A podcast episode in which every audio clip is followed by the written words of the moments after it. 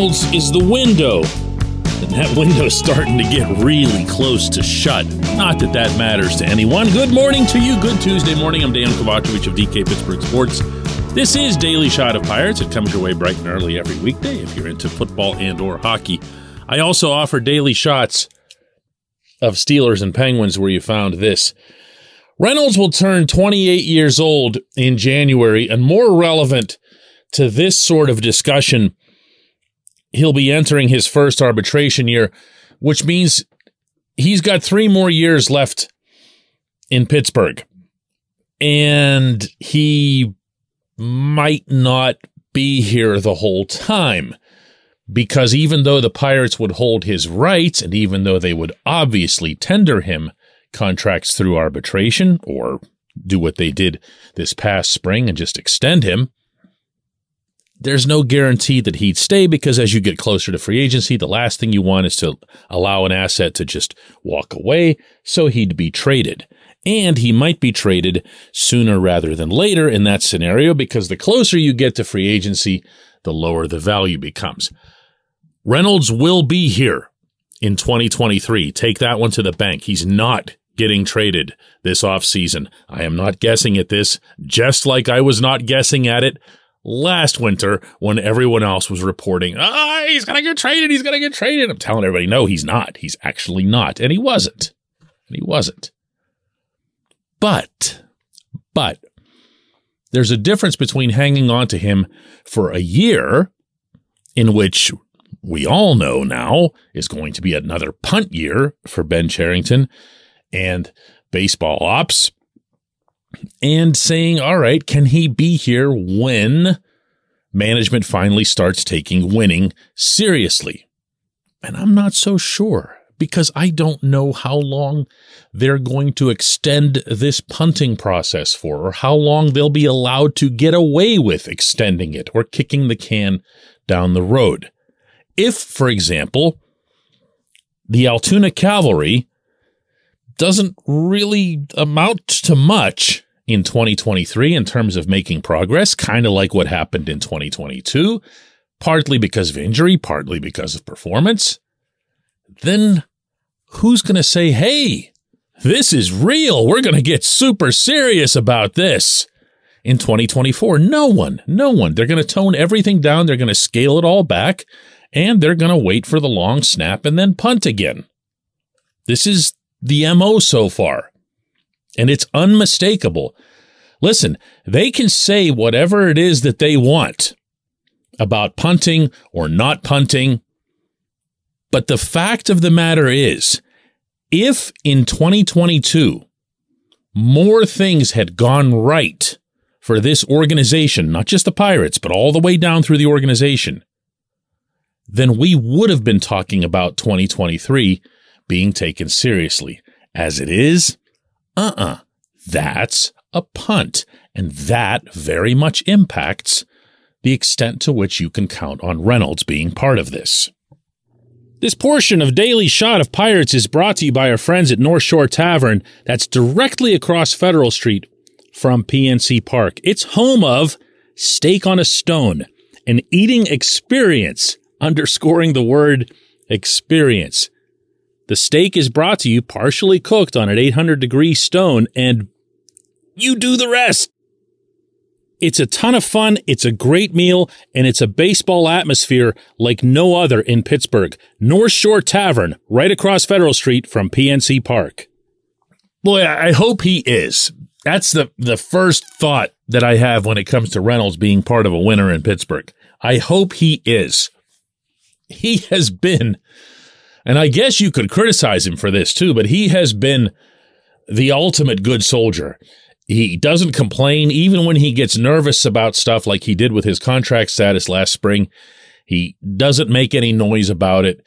He loves the other guys in the room with him, uh, loves playing for Derek Shelton and the coaching staff, never says an ill word about anyone or anything, or for that matter, playing in Pittsburgh for the Pirates. Now, yeah, if you want to take the negative tack on that, you can say, well, maybe he should, maybe he should be this. It's not him. It's not him. You can't make people what they aren't. It's not his personality. It's not in his DNA. But for him to have that opportunity, he would be someone who would enjoy it, who would embrace it as much as anyone we've ever seen. If you remember the scenarios and everything from 2013 and everyone getting excited for Andrew McCutchen, for Neil Walker, for other guys with the Pirates who'd been with them for a long time, that's what you'd have with Reynolds. It would be sheer unbridled joy for him. This is the guy who, on those rare occasions that the Pirates seem to have something going at the top level, maybe they win a couple in a row, maybe it's something dramatic, maybe it's just a, a new pitcher like when Luis Ortiz came up, who shines and makes you have a little bit of hope for the future. Reynolds is that guy who will walk past me in the clubhouse and, and look at me and go, It's coming. It's getting here. It's coming. He's always thinking like that. It's not an act. It's not for show. It's not even on the record. He's just that excited about it. And that's really cool. And I hope that does happen with him. But if this doesn't take off in some form, if there isn't marked, visible progress in 2023, there will only be two years left of control on Reynolds for the team. And that's when you do start thinking about and even openly talking about whether it's worthwhile to keep him or to move him somewhere to further attempt to either bolster the prospect core or make up for the fact that the one you've got isn't getting anywhere. And I wonder at times if that isn't why Reynolds is still here, if that isn't why uh, they're holding on to him as kind of an ace up their sleeve if the Altoona Cavalry falls on its face, if Henry Davis can't play in the majors, if none of the pitchers materializes, if none of all these outfielders that they have makes it, then you have Reynolds and you can say, all right, you know, we're doing this now and you won't explain why. We can see through it, but they won't say it out loud. Well, we really stink at acquisition and development, and therefore we need to move Reynolds for even more prospects to try to make it work. I know, I know, I know. Excessively cynical and all that other stuff, but I've been covering this team a long time, and this is the way these things go. Most unfortunately, even including the current management team. When we come back, J1Q.